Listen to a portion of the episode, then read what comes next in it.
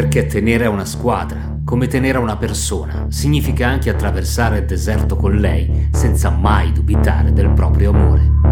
Comunque Milan.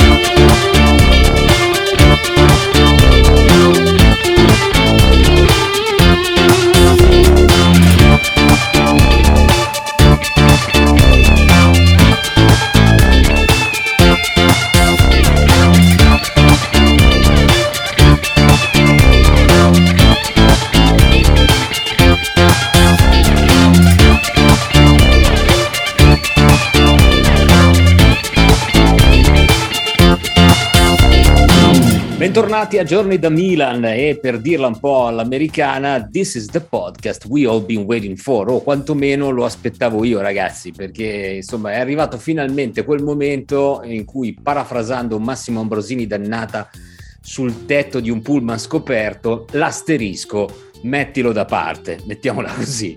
Celebriamo il Milan ancora una volta primo in classifica con il Conte Fiele, con Giuseppe Pastore, Nicaltea. Ciao ragazzi. Ciao. Ciao. Ciao a tutti. Com'è il mood? Com'è il mood senza asterisco? Ma eh, qual è il mood? Eh, ovviamente eh, si sta bene, si sta bene. Io credo che il modo migliore per vivere per essere nel il mood giusto, scusami, sia un po' di sana e incoscienza. Io credo che se ci fermiamo a riflettere dove siamo e co- dove potremmo andare, eccetera, eccetera, saremmo schiacciati. Invece dobbiamo viverla con un po' di incoscienza del tipo, ma sì, Ecco, penso questo. Anche, anche il misfatto di ieri sera, secondo me è inutile starsi lì a rodere il fegato, è andata come è andata. È dura, eh, però. È dura, però, però insomma, io francamente mi avessero detto prima che eh, avremmo guadagnato due punti, non ci avrei mai creduto. Quindi voglio dire, eh, prendo il lato positivo. È inutile stare a dire, ah, però se ci avessero siamo lì e io francamente non mi aspettavo, saremmo stati lì pre-derby, pensavo che il campionato fosse strachiuso e quindi adesso ne mancano nove godiamocela, ecco, secondo me la chiave è questa, perché stare invece a effettivamente a vedere giù dal precipizio, visto che siamo in alto, potremmo avere le vertigini. Io ne approfitto per una nota un po' autoreferenziale perché comunque Milan vede la luce nell'agosto 2012 e questa è la prima volta in dieci anni, in dieci stagioni, che il Milan è primo in classifica a marzo, quindi dà anche l'idea del, del percorso, del tempo che è passato, della valle di lacrime peraltro, eh sì. che abbiamo attraversato buona, in tanti di questi anni. Io sono nella scuola che adesso viene il bello, adesso diventa divertente. Ora tutti i tifosi di calcio sono un po' paranoici, specialmente quando le cose si avvicinano al, al finale, quando il cerchio si stringe e bisogna quagliare e ci sarà tensione, ci saranno paure, ci saranno partite molto faticose perché se noi adesso storciamo il naso per gli uni a zeri contro il, la Sampo, contro l'Empoli, dovreste, dovremmo ricordare che l'anno dell'ultimo scudetto del Milan, 2011, la primavera fu piena di 1-0, col Bologna faticosissimo, col Brescia che retrocesse faticosissimo, Uh, e così via. Uh, con la Juve ricordo una partita bruttissima con una Juve molto più scarsa di quella degli anni successivi in cui vinse con un gol di Gattuso il Milan, una partita davvero allegriana, allegriana before it was cool, come si suol dire. e perciò io sono nella scuola che adesso ci si diverte, adesso penso che siano di questa scuola anche i nostri giocatori che sono molto giovani, anche giustamente incoscienti, aiuta la forte componente di francesità del gruppo e quindi adesso si balla e penso che in cuor nostro non vedevamo l'ora. Ecco. Altre squadre, leggi Inter, sembrano schiacciate dalla, dal peso un po' della, della, rimonta subita perché di questo si trattava. Sono d'accordo con Alexio quando considerava già finito il campionato all'intervallo del derby, non prima del derby. A metà Qualcuno direbbe al settantesimo. Al settantesimo del sì, derby, sì, assolutamente. Sì. E proprio da questa convinzione che gli interisti avevano fatta proprio, perché non è che adesso dobbiamo raccontarci le favole, nasce il uh, tracollo un po' nervoso dell'Inter, ma anche, attenzione a non sottovalutare Napoli e Juventus. Campionato molto bello, al di là del tifo, devo dire, nella sua del suo livellamento verso il basso è molto bello perché è incerto, il più incerto d'Europa e ogni tanto fa piacere trovare il Milan eh, dopo dieci anni a sgomitare per il gradino più alto del podio. Anche uno dei più brutti d'Europa, credo. Cioè... Poi sì. più bella la Liga con il Real a 10 punti di vantaggio, col Bayern a 10 no, è sicuramente più bello il nostro anche rispetto a dieci anni di Gobbi che vincevano gli scudetti a marzo. Eh, assolutamente hai ragione. C'è da dire che il livello, mi rendo conto io da primo in classifica, vedendo la squadra giocare sabato sera, poi ne parleremo. Se questa è una squadra prima in classifica in un campionato, ragazzi, che campionato perché insomma, però beh, insomma, godiamoci del, godiamo, godiamo il presente, va, eh, poi parleremo altro, parleremo in un altro momento, credo, della prestazione di sabato. Beh, guarda, io una domanda simile me la sono fatta ieri sera guardando Torino-Inter, vedendo il Torino dicevo, guarda il Torino che è lì che galleggia nel nulla di questo campionato, e, ed ha un'intensità che noi praticamente non mettiamo mai in campo, no? da primi in classifica. E sulla mediocrità, invece, io ho letto una cosa di Maldini e mi sono trovato molto d'accordo, d'altronde come non essere d'accordo con Paolo Maldini. Lui diceva che, visto che si fa spesso il parallelo con eh, il Milan di Zaccheroni, no? diceva che secondo lui questo Milan era più forte di quel Milan lì, rapportato al valore delle squadre che ci sono oggi all'interno di questa Serie A. Se, se, se ci pensiamo non ha detto una cazzata, no Nick? No, no eh, ripensando, peraltro io qualche giorno fa mi sono riguardato la partita con l'Empoli che era stata un, uh, il sorpasso decisivo di quell'anno, la penultima. E anche in questa giornata, anche in questo caso l'Empoli, con vabbè, nove giornate davanti, è stata la partita del sorpasso. E, e all'epoca comunque giocavamo con dei Carneade, eh, perché c'era Guglielmin Pietro, eh, non lo conosceva nessuno prima che arrivasse ed era diventato neanche dopo. neanche dopo infatti. Ha, avuto quell'annata fiammante assist a go-go per, per il nostro Oliviero Birov e poi c'era, cioè, eh, io mi ricordo c'era il mobiliere di Mariano Comense, cioè Luigi Sala, giocava Luigi Sala in difesa, ragazzi, cioè, è una cosa, cioè, a livello di Simic come giocatore, eh, anzi, forse un pochino meno in alcuni casi, però eh, quel Milan era così, era un po'... Era un mezzo esperimento poi perché era il primo anno di Zaccheroni, il primo anno che la, eravamo tornati con la maglia Adidas, mi ricordo, ero anche molto felice perché la, la, amavo molto, quella maglia lì con quelle strisce belle, belle grosse. E quindi boh, magari c'è, c'è qualche, qualche io, punto... Io non, so, non sono d'accordo, Vai. nel senso che onestamente quel Milan è vero che aveva tutti si ricordano appunto Guglielmi Pietro e Sala, però ragazzi c'era Vabbè, Maldini, c'era eh, certo. eh, Albertini, c'era Costa Curta, ancora Costa Curta, Boban. c'era Boban, c'era UEA, cioè nel senso... Eh, Beh, sì, l'ha sparata. Cinque giocatori l'ha sparata. È un campionato in cui c'erano anche Zidane, Inzaghi, Totti, Ronaldo questi non andarono in Champions rispetto, all'altra, rispetto alle altre squadre sì, rispetto alla Milan di adesso è nettamente no, più forte Milan. là, cioè, un giocatore come Birov nel senso all'epoca lo, lo, insultavamo ma avere un, gioco, un centravanti come Birov oggi è, sarebbe robe incredibili assolutamente. Poi c'era la Lazio che aveva Veron eh, ricordate Salas, Vieri quell'anno, Nedved una roba, un, Nesta. Uno, spropo- Nesta, uno sproposito aveva. Sì, ma il discorso di Maldini era proprio questo, cioè legato a quella Serie A, era, era, la Premier di oggi e di conseguenza quel Milan rapportato alla forza e allo strapotere che aveva la stessa Lazio, insomma, su cui abbiamo fatto aveva Ronaldo non ancora spaccato, eh? Esatto, esatto, esatto. Quindi no, mi aveva colpito un po', un po verissimo, questa verissimo. cosa qui, insomma.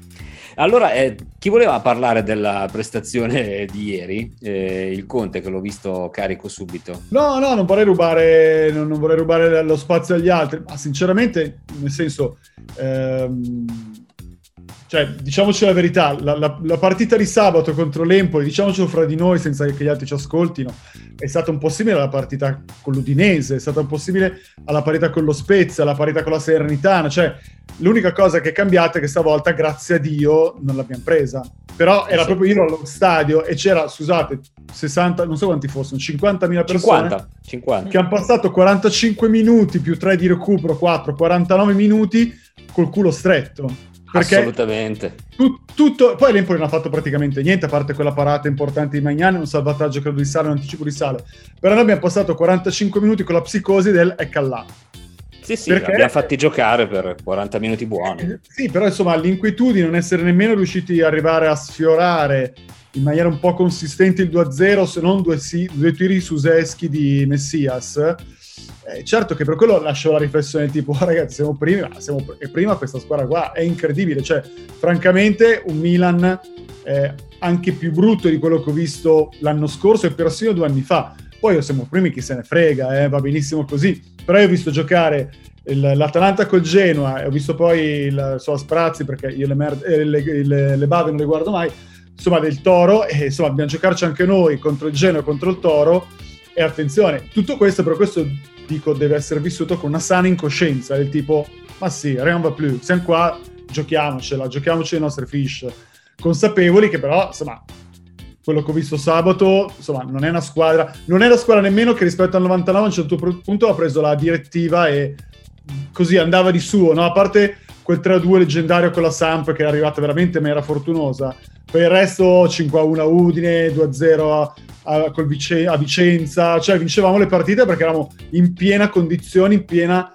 Adesso non lo siamo ancora, speriamo di entrarci, però dobbiamo affrontare questo momento con un sanissimo realismo di quello che secondo me possiamo dare, ecco. Io il discorso del Conte lo sposerei se si trattasse di girare d'andata, cioè se, questo fosse, se fossimo a ottobre novembre e il Milan fosse questo, direi beh, non va bene, eh, nonostante l'1-0 con l'Empoli. La realtà è che ormai, ormai da parecchie giornate, il campionato è entrato in una fase di, è come so, le ultime cinque tappe del giro, si vede chi ne ha di più nelle gambe, cioè la strategia, il piano gara è chiaro, ormai non, non, c'è più niente da inventare, cambi tattici o cambi di formazione non se ne vedranno più. Conta la, la testa prima ancora che le gambe e, e, lo stesso Milan che ha deluso nel gioco sabato sera è la stessa squadra che ha dominato a Napoli, quindi qual è Qual è la logica? Non c'è una logica, eh, ci sono situazioni tutte diverse da una parte all'altra. Milan-Empoli sbloccata dopo un quarto d'ora porta il Milan che in questo momento si sente molto forte in difesa perché non ha subito quasi tiri contro Inter e Napoli la settimana precedente. Quindi a, a dire, beh, il gol, lo, il risultato l'abbiamo sbloccato, adesso se ci difendiamo come sappiamo, vinciamo 1-0. Soffriremo, giocheremo male, pazienza, conta solo vince. E l'appello che aveva fatto Pioli sabato in conferenza è un Milan che tante volte quest'anno è caduto proprio su questo punto, cioè il conservare il vantaggio, vedi Salerno, vedi Udinese. Forse è stato proprio voluto questo approccio, secondo me. Cioè, stiamo avanti 1-0, non attacchiamo nemmeno più, vogliamo vincerla 1-0. È anche un, come dire, un, un tarlo mentale che secondo me ha lavorato nella testa di molti chiaramente poi sappiamo e non nascondiamo che il Milan in attacco non ha la qualità dell'Inter o del Napoli e forse nemmeno della Juve che ha preso Vlaovic ha tante altre cose, ha un atteggiamento molto furbo che è quello di sbloccare le partite subito, cosa che ha fatto di nuovo con l'Empoli, dopo averlo fatto con la Sampdoria, dopo averlo fatto uh, tante altre volte nell'andata e nel ritorno. E quindi uh, non è soltanto il giocare male, il giocare male se sei in vantaggio a me va bene. Io ri- ripeto, ricordiamoci il Milan di Allegri che vinse il campionato, ma anche l'Inter di Conte dell'anno scorso, oh, le mille Juve di questi dieci anni, sono squadre che da marzo in avanti hanno innestato il cambio alla marcia automatica del dell'1-0 e non le schiodavi più. Evidentemente la Serie A si vince in questo modo, ma vale anche per la Roma di Capello che vinse nel 2001, sono tutte, è, un, è un, filo che secondo me comprende Milan-Roma dell'ultimo scudetto 2004, il Milan fa quella al secondo minuto e poi non succede più niente. Eh, chiaro, altri livelli, altre squadre, altri fenomeni però ecco, secondo me il, lo, dire, il, il, mood primaverile per andare a vincere un campionato è quello che abbiamo visto sabato sera. Non ci fa impazzire. Tutti noi sogniamo di vedere goleade, squadre calcio champagne. Una squadra che non ha mai vinto niente, e parlo di giocatori, non di, di, di blasone, e deve, come dire, stringere eh, i glutei, come diceva il Conte, facendoli stringere a tutto San Siro, deve, deve, battere questa strada, ci piaccia o no, altrimenti nessuno nasce vinto e nessuno nasce imparato. E quindi è così. E a Cagliari mi aspetto una partita molto simile a questa. Intanto eh, diamo il benvenuto a Vito, eh, che è on the road probabilmente, o forse l'hanno rapito in macchina. Che succede? Ciao a tutti ragazzi, sono finalmente rientrato quasi alla base, sono fermo perché Cioè, già quando uno guida non deve parlare al telefono se non con l'auricolare, figuriamoci se deve registrare un po'. Fare i podcast, esatto. Se mi date un assist io posso darvi qualche mio pensiero. Non Guarda, so io l'assist te l'ho dato detto. quando non c'eri perché abbiamo fatto il parallelo fra il Milan attuale e quello di Zaccheroni. Anche Maldini lo ha fatto, esprimendosi dicendo che addirittura secondo lui il Milan di oggi, rapportato alla forza reale delle altre squadre che ci sono in questo campionato di Serie A, è addirittura più forte del Milan dove giocava lui, insomma a me, come ben sapete, quello scudetto lì sta molto a cuore e non so, magari ripeto qualcosa o mm, dico il contrario, magari, così almeno diamo un po' di... Contraddittorio. Di, di contraddittorio, bravo Giuseppe, che dopo 40 minuti di auto ho un po' le, le idee confuse. Il Milan del 99 partiva nettamente dietro a questo Milan, cioè questo Milan è un Milan che l'anno scorso è arrivato secondo, comunque è arrivato in Champions, si sperava facesse meglio e lo stiamo facendo. Il Milan del 99 arrivava in teoria dietro la Fiorentina, dietro il Parma, dietro tante altre squadre, forse Giuseppe ne saprà, la Lazio, Giuseppe ne, ne, saprà anche Detto, dire qualcun'altra. Anche dietro il Bologna eravamo arrivati. Esatto, esatto, diciamo quel Milan lì partiva ecco, con comunque l'obiettivo almeno di arrivare tra la parte sinistra della classifica, forse, forse mm. sto esagerando, ma neanche tanto. Eh, che dire, mi collego forse un po' a quello che diceva il Conte. Uh, quel Milan lì prese possesso della propria forza nelle ultime sette giornate. Ha vinto le ultime otto consecutive, se non sbaglio. Perfetto, il Milan Dopo credo vinse... con la Roma 1-0, credo, scusami, il Milan... credo che abbia vinto le ultime otto consecutive. Allora, il Milan fece 0-0 con la Lazio all'Olimpico e poi credo le vinse tutte. Da Venezia o Parma, o Parma e Venezia, e le vinse tutte. A Milan-Parma, credo Milan-Parma 2 Parma. Milan Parma 2-1 che segnò tra l'altro Maldini e Ganz, tra, così, tra parentesi, mm. diciamolo. E quindi il Milan prese possesso della propria forza in quel momento lì. Riuscì a resistere agli attacchi della Lazio che dominò, credo, ricordo, l'Olimpico eppure finì 0-0. E, e, poi ci furono quelle due sconfitte della Lazio nel derby contro la Juve che ci rilanciarono. E il Milan il, la consapevolezza della propria forza l'ha avuta nella prima parte del campionato, quando abbiamo vinto 11 partite su 13. Adesso è un momento di stanca generale in cui magari potrebbero anche darsi il cambio in testa alla classifica eh, nelle prossime giornate, cioè potrebbe succedere tutto il contrario di tutto. E il mese decisivo secondo me sarà aprile, eh, dove ci sono un po' di, di incroci particolari. Il Milan secondo me deve cercare di arrivare tranquillo alle ultime quattro giornate. Sono le ultime quattro giornate che mi fanno paura. Milan fa paura sempre, avete detto anche voi. Però è difficile adesso fare... fare... Quattro giornate.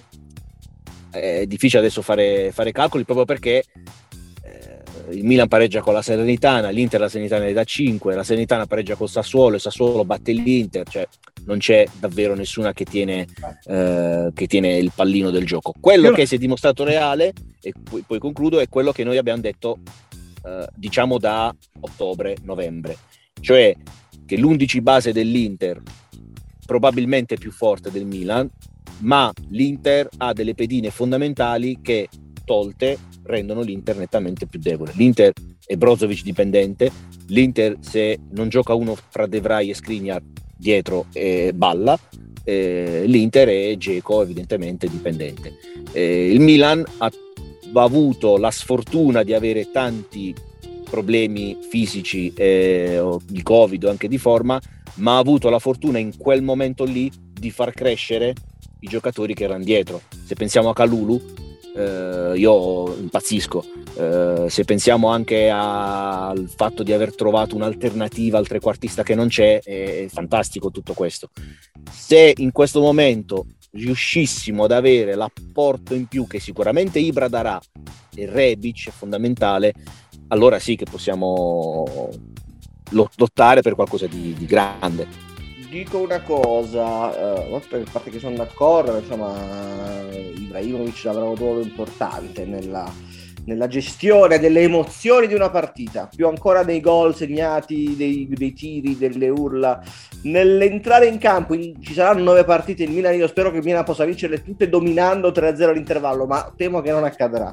Perciò ci saranno partite che arriveremo, in cui arriveremo, il Milan deve fare ecco, molta attenzione a non andare mai in svantaggio, cosa che sta facendo molto bene in queste ultime partite perché abbiamo visto come la stanchezza è tale che un gol al decimo minuto si fa fatica a recuperarlo. Ieri l'Inter l'ha pareggiato alla fine, la Roma Udine l'ha pareggiato alla fine e parlo di squadre diciamo sfavorite in vantaggio. Il Milan non ha subito quasi tiri in porta eh, e così via. Perciò il Milan deve fare molta attenzione a non andare mai in svantaggio anche giocando male, anche come dire arrancando, tirando due volte in 80 minuti in porta, ecco magari qualcuno in più, e poi sa però, a differenza delle altre squadre, sa che ha un piano B molto grosso di quasi due metri che può essere ideale proprio squa- contro le squadre, vedi Cagliari, che col passare della partita si difenderanno sempre più basse per difendere il punticino e lì e lì li aspetta Ibrahimovic. Penso che Cagliari Milan possa andare proprio in questo modo, ovvero un Cagliari molto aggressivo, che credo l'unica qualità del Cagliari attuale, che è una squadra ter- terribilmente povera di tecnica e di qualità, ha grande agonismo, a grande corsa, il Milan dovrà metterla su questo piano cercando naturalmente di sbloccare il risultato. Se non ci riuscirà, il Cagliari difenderà il pareggio o addirittura, spero di no, il vantaggio finché poi Ibrahimovic può diventare assolutamente come la granata nel campo, come dire, affollato da, da, da, soldati, una specie di bomba che manda gambe all'aria alla difesa del Cagliari e così via, così contro il Genoa, così contro il Bologna, eccetera. Ci vorrà pazienza e ci vorrà tranquillità, cosa che naturalmente i tifosi non avranno, a cominciare dal sottoscritto, però la forza mentale del Milan è fuori discussione, ecco, una squadra che ha resistito a tutti i colpi che ha ricevuto in questa stagione ed è prima in classifica, nove giornate alla fine perché è in prima in classifica il Milan, e vuol dire che ha una forza mentale ormai fuori discussione, che noi abbiamo discusso a lungo, eh, tante volte, da Milan-Napoli dell'andata, a Milan-Spezia, a Salerno, cioè, i fatti ci hanno sempre smentito, perciò non ho dubbi che sarà così ci vorrà anche un pizzico di fortuna come capitò in quel famoso 99 ma nessuno sta mo- troppo meglio di noi quindi Milan che in questo momento ha il vento a favore naturalmente bisogna fare punti adesso nelle prossime giornate perché ci sono scontri diretti altrove che potrebbero allungare la classifica. Uno spunto, eh, mi dico a voi, eh, Giuseppe, ma ovviamente a tutti voi due cose mi vengono in mente. La prima è la differenza col 99, perché un'altra cosa rispetto al 99 è che nel 99 l'abbiamo fatto, eravamo nella posizione migliore perché la, avevamo la Lepre davanti, no? Aspettavamo, avevamo la Lepre davanti che correva e aveva noi sul fiato perché la Lazio era più 7 da noi, il campionato era finito. Ne ha perso due consecutive, Derby e Juve, e si è trovata a meno uno. Noi abbiamo, abbiamo tenuto il fiato sapendo che c'era quell'appuntamento chiave che era Fiorentina-Lazio, con la Fiorentina che aveva mai perso in casa quell'anno. E sapevamo che ci giocavamo tutto lì. E psicologicamente questa cosa ci metteva in una condizione diversa. Quindi vi chiedo, intanto noi siamo nella condizione, come dire, psicologica di non fare la lepre che sta lì a un punto all'Inter e lì li massacra mentalmente con questa cosa, ma essere noi quelli davanti. E secondo me un po' ce l'abbiamo proprio per l'incoscienza che dicevo prima. E la seconda è che io una, una, cosa su cui punto, ma magari mi sbaglio, è la, eh, l'isteria di Inzaghi. Nel senso che eh, come noi non siamo, non siamo abituati a certe altezze, l'Inter, che è una squadra più strutturata di noi, io credo, potrebbe, ma chiedo a voi, avere paradossalmente il punto debole quello che era stato, è stato finora un punto forte, perché Inzaghi ha fatto giocare l'Inter meglio di come l'ha fatto giocare Conte. Però già la reazione di ieri sera, davanti a una roba, voglio dire, talmente enorme che uno, cioè, chiunque ha detto, no vabbè ragazzi, ok, rigore, dai. Non riuscire nemmeno in quell'occasione a dire pacificamente, oh, si sono sbagliati, cioè, mi, mi, fa pensare che forse una speranza sia data anche da quella, da uno che psicologicamente non ha mai vinto uno scudetto, ha una storia di squadre anche giocate, cioè storia, quella Lazio ovviamente, di squadre allenate molto bene che a un certo punto crollano, se questo può esserci d'aiuto, anche perché la, e poi finisco, il paragone con quella Fiorentina-Lazio, per me la chiave è Juventus-Inter. Mm. Che è una partita per me in cui potrei sbagliarmi, mi sbaglierò, poi difficilmente io credo che l'Inter possa andare a vincere a Torino, anche perché secondo me se il campionato durasse altre 5 partite più di quello che deve durare finora, probabilmente la Juve recupererebbe tutti, ho, ho questa sensazione. E quindi secondo me queste due polarità possono essere due armi che possono essere a nostro favore o a nostro sfavore. Sono d'accordo col Conte perché Simone Inzaghi sta evidentemente soffrendo adesso il peso della rimonta e secondo me non ha molto piglio e molta presa sui giocatori che l'anno scorso pendevano dalle labbra di Conte, invece quest'anno mi sembra agiscano e giochino a prescindere dal loro allenatore. L'allenatore è molto poco incisivo in questo momento nell'Inter. Uh, la squadra ha preso una china negativa da gennaio e non l'ha ancora invertita, questo mi sembra abbastanza evidente dopo due mesi. C'è anche un'altra cosa che noi stiamo sottovalutando e che però si abbatterà su questo campionato pre- fra poco, lo spareggio della nazionale. L'Italia ha tanti giocatori, il Milan ne ha di meno, l'Inter, la Juve, il Napoli qualcosina in meno ha tanti giocatori che, eh, come dire, vedono nel mondiale un, un, obiettivo. Perdere quell'obiettivo con tutto il carico di poi eventuale, spero che non succeda naturalmente, di negatività e di, e di delusione che si abbatterebbe sui vari bastoni, Barella, eh, Chiellini, Bonucci, eccetera, può portare a delle ricadute pesanti eh, che non possiamo nemmeno prevedere, anche positive magari. Io per esempio mi auguro che la Juve vada avanti in Champions, perché piazzarle un quarto di finale, un doppio quarto di finale, vorrebbe dire secondo me che la Juve qualcosa dovrà mollare, perché è una rosa anche molto ristretta. Sono tutti discorsi che, eh, capitoli di cui vedremo il finale nelle prossime settimane. Il Milan ha la situazione più, più, più seria, ha il paesaggio più privo di nuvole in questo momento di tutte le, le big.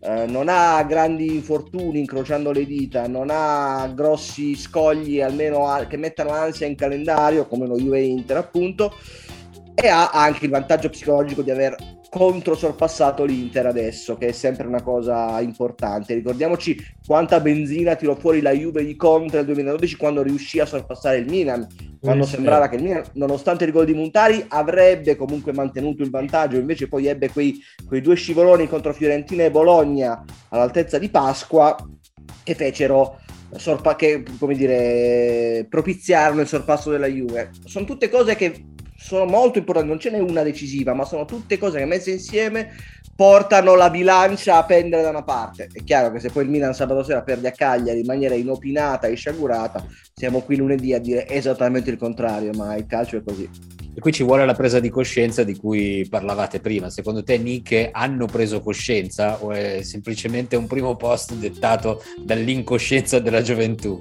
Onestamente non so cosa, cosa, cosa è meglio aspettarsi. Forse l'incoscienza è, è la cosa migliore. Come diceva prima il Conte, se tu guardi giù adesso puoi avere un po' paura eh, invece meglio non pensarci e, vor- e, sarebbe bello vedere giocare il Milan un po' libero, un po' come anche a inizio stagione, giocava abbastanza libero, senza, troppi, senza troppe ansie, eh, poi va bene, ah, se dobbiamo vincere tutte 1-0 io ci metto la firma ovviamente ora col tutto il sangue che ho addosso, però sai, se vedere un Milan che gioca anche sciolto eh, mette un'ansia anche agli, altri, agli avversari che ti devono inseguire, eh. cioè... Posso dirti una cosa? Questa, eh, fa letteralmente impazzire, lo noto, soprattutto gli interissimi, perché sono quelli dietro di noi, il fatto che loro sono co- convinti del fatto che noi siamo molto più scarsi, che giochiamo malissimo e inspiegabilmente siamo lì davanti. Cioè, e oltretutto, sì, sì. non essendoci quest'anno la spiegazione dei rigori, dei rigorini, no? Eh, o del Covid, o del, dello stadio vuoto. COVID, sì, ma, questo, ma, soprattutto il fatto che uno diceva, ma siete lì davanti perché dai, vi danno il rigore. Oltretutto noi siamo anche danneggiati, quindi dovremmo, onestamente, in un mondo normale, in un mondo normale, senza fare le dietrologie complete, assolutamente no. Ci stanno, noi per esempio, secondo me siamo stati favoriti nelle due partite con la Roma, ci poteva, poteva tranquillamente essere un risultato diverso, però quelle sono situazioni di campo che a volte si danno in un modo, si danno nell'altro, e vabbè, ma ragazzi, cioè, a noi sono successe almeno tre cose eclatanti. C'è un gol di VAR di mano, il vantaggio con lo Spezia, un fuorigioco di capelli di Giroud, cioè cose che tu dici, vabbè, grosse come quella del Toro, no? E quindi il fatto che non possano nemmeno dirti, eh, ma sei davanti perché ti hanno aiutato, non possono dirlo. Siete davanti ma giocate male, siete scarsi, noi siamo più forti ma siete davanti. È una cosa, come dice Giuseppe, che tirò del fegato, no? Perché se tu dici quelli sono davanti ma sono stronzi, ci rubano, fanculo hai una motivazione diversa, sono davanti, sono più forti, come noi con la Lazio, no? Tutti noi dicevamo, ma la Lazio è molto più forte di noi, oh, noi siamo lì, tanto che ce ne frega. E invece questi sono dietro e dicono, cazzo, ma questi sono pure più scarsi di noi. È una roba proprio che secondo me psicologicamente, come diceva Giuseppe, è logorante eh, Psicologicamente credo che abbia già avuto i suoi effetti perché se si guarda, cioè voglio dire, il rendimento offensivo dell'Inter dopo il derby è una roba imbarazzante. Io cioè, dico anche un'altra cosa, Simone Inzaghi, che non è, diciamo, non ha mai vinto lo scudetto, esattamente come Pioli e Spalletti, secondo me paga anche il fatto di allenare una squadra che lo scudetto l'ha vinto quasi tutti, a parte Geco, Gosens. E quindi secondo me in molti casi, al, al riparo dalle orecchie dell'allenatore, molti giocatori si dicono, eh, certo che questa partita l'anno scorso l'avremmo vinta, certo che contro il Sassuolo l'anno scorso avremmo messo i carri in quadrato avremmo portato a casa l'1-0 dando al Sassuolo l'80% di possesso palla e vincendo 1-0 certo che il derby 1-0 al 70 l'anno scorso non lo perdevamo mai eccetera eccetera. Tutta questa serie di eh, certo che secondo me ha involontariamente ma inevitabilmente eh, minato la posizione dell'allenatore, che purtroppo è un allenatore è arrivato un po' di, di, di, rica- di ripiego, no? ricordiamo come andò via Conte l'anno scorso. E Inzaghi ha tutto il diritto di dire: Eh, ma a luglio mi avevano detto che l'obiettivo era il quarto posto. Ma se sei a Natale a sette punti di vantaggio, l'obiettivo è il quarto posto. Quindi è anche una, una, tesi che Inzaghi sostiene un po' istintivamente perché lui cerca di proteggersi dalla delusione che percepisce attorno a sé però se, soprattutto se oltretutto se l'ambiente percepisce la squadra che ti ha sorpassato come la squadra più scarsa uh. cioè il Milan agli occhi dell'Inter questa scusa è ancora più debole. Fosse la Juve ancora dai vabbè solita Juve vabbè sono sempre loro. Fosse il Napoli vabbè ci vanno vicino da tanti anni ma un Milan che l'anno scorso è arrivato a 12 punti di distacco e apparentemente si è indebolito perché l'Inter ha tolto anche un titolare al Milan addirittura questa cosa non è facile, insomma, tutte queste cose insieme non sono facili da, da guarire, da cancellare. Io penso che già sabato sarà una partita importante anche per l'Inter che gioca prima del Milan una volta tanto e la partita di, domenica, di sabato sera del Milan comunque va da finire Inter Fiorentina risentirà del risultato di San Siro quindi non ho pronostici perché voglio prima vedere quella, come va Inter Fiorentina alle 18 che dire io temo ho solo paura di questo e cioè che il Milan non abbia, eh, per demeriti suoi, per errori arbitrali, eccetera, non abbia sfruttato appieno la, la crisi che hanno avuto Inter e Napoli. Questa cosa un po' mi fa paura perché l'Inter alla fine dovrà un attimo rientrare in forma, no? dovrà riprendere a vincere. E quindi se non lo fa anche il Milan, l'Inter ci passerà sopra. Quindi la mia paura è questa, è che oggi davvero senza piangerci addosso, però con uh, i punti in casa con lo Spezia, i punti con l'Udinese, la classifica oggi direbbe Milan uh, eh, 68 credo e Inter 60. Correggetemi se sbaglio. Cioè il Milan andrebbe a 8 punti sopra a 9 giornate dalla fine. E però posso dirti, non per dire, con l'Udinese mi permetto di dire questa cosa, ci hanno derubate, è vero, però ci hanno derubato al settantesimo. Cioè, sono cose diverse rispetto a che no, però io ho fatto la premessa senza piangerci addosso eh. io no, ho detto... hai ragione però secondo me invece è una cosa che ci fa ci fa male cioè mh, mm, una cosa che ci fa male sarà dire eh però avremmo potuto eh però anche Potrebbe gli altri essere... avrebbero sì sì sì sì, no, no, io dico solo questo, cioè non abbiamo sfruttato appieno, non abbiamo sfruttato appieno i passi eh, falsi dell'Inter. Questa eh, è l'unica cosa che mi fa rabbia, rabbia, infatti ho parlato di rabbia, non di, di, di, di rammarico, e paura. Perché anche loro, sai, noi due, due, volte perdiamo, perdiamo dopo, pareggiamo con la Serenitana, pare, perdono col Sassuolo, pareggiamo con non mi ricordo chi, vanno a pareggiare a Genova. Cioè anche loro posso dire, cazzo, due volte potevamo ammazzare, recuperare, non hanno fatto. Quindi è vero, noi siamo stati penalizzati, è vero, però eh, andiamo avanti, andiamo avanti. E ancora una volta sono più gravi, come andate in conto, i passi falsi dell'Inter dopo i passi falsi del Milan, perché sta nell'ordine le cose con una squadra giovane, completamente, come dire, a volte anche schierata in maniera, vale anche per Pioli, Pioli non è certo Guardiola, ecco, i suoi errori li ha commessi anche lui quest'anno, d'altra parte il livello è basso, lo dicevamo all'inizio, ci sta che il Milan perda delle partite in maniera, dei punti in maniera sciocca, lo fanno tutti, figurati se non può farlo il Milan che dire, non è primo in classifica da dieci anni. Che lo faccia l'Inter è molto più grave perché l'Inter è campione in carica e eh, l'anno scorso ha vinto anche, ha preso il largo in questa parte del campionato.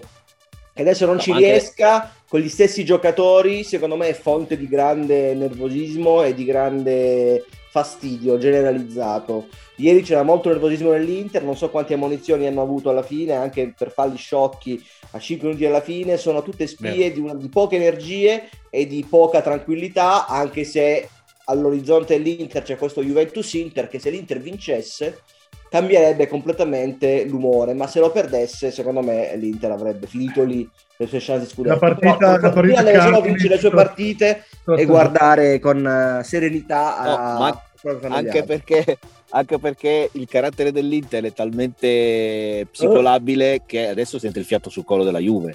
Certo, certo. Cioè, adesso la, la Juve lì me, l'Inter, eh? la Juve lì. In questo, in questo momento... In, sì, sì, in questo momento secondo me stanno soffrendo più la Juve a tre punti. No, noi, soffrono noi, soffrono noi, soffrono noi, soffrono il fatto che comunque erano 1-0 in un derby in controllo a settantesimo e non hanno ancora capito come abbiamo, hanno vinto un derby li abbiamo superati. Secondo me loro stanno impazzendo per questo e impazzire anch'io. Li vedo, cioè, ahimè, ho degli amici interisti, loro stanno impazzendo per questa cosa. Non si Hai degli amici? Hai degli, anche amici interisti? Uno, no, due ne ho. Due. Ah, ok. No, io, no. Ho il mio, io ho il mio testimone di nozze che è dell'Inter, ci siamo sentiti prima al telefono. E poi Beh, Zaki ha parlato di Milan, ha parlato del derby di questa cosa anche ieri in conferenza. Sì, sì. Cioè, una cosa che non esce continua più. a riproporla, non ne eh, esce. Eh, eh, sono segnali. Sono segnali. Siamo primi in classifica con una squadra in cui non abbiamo ancora, ripeto, ormai il nostro trequartista, anche se non fa trequartista, è diventato un mediano. Cioè, siamo arrivati a fine stagione e Pioli sta facendo giocare tre centrocampisti perché Diaz non, non riesce, non, non, può giocare più dall'inizio, cioè rendiamoci conto di questa cosa, abbiamo un, un esterno destro come Messias, voglio dire, è, insomma, è un bravo ragazzo, cioè comunque siamo primi in classifica, oltretutto con queste soluzioni, questa cosa li fa ancora più impazzire, ancora più impazzire. E allora cerchiamo di farli impazzire ragazzi, ci manca Speriamo. un minuto, ok? Cerchiamo di mantenere questi quattro punti di vantaggio e poi fargli recuperare Bologna-Inter a Ferragosto, magari che ce la guardiamo mentre siamo in vacanza. Forza Milan e grazie a tutti. Ciao a tutti. Ciao, ciao, ciao, ciao. ciao Max. Ciao, ciao, ciao. Perché tenere a una squadra, come tenere una persona significa anche attraversare il deserto con lei senza mai dubitare del proprio amore. Comunque Milan.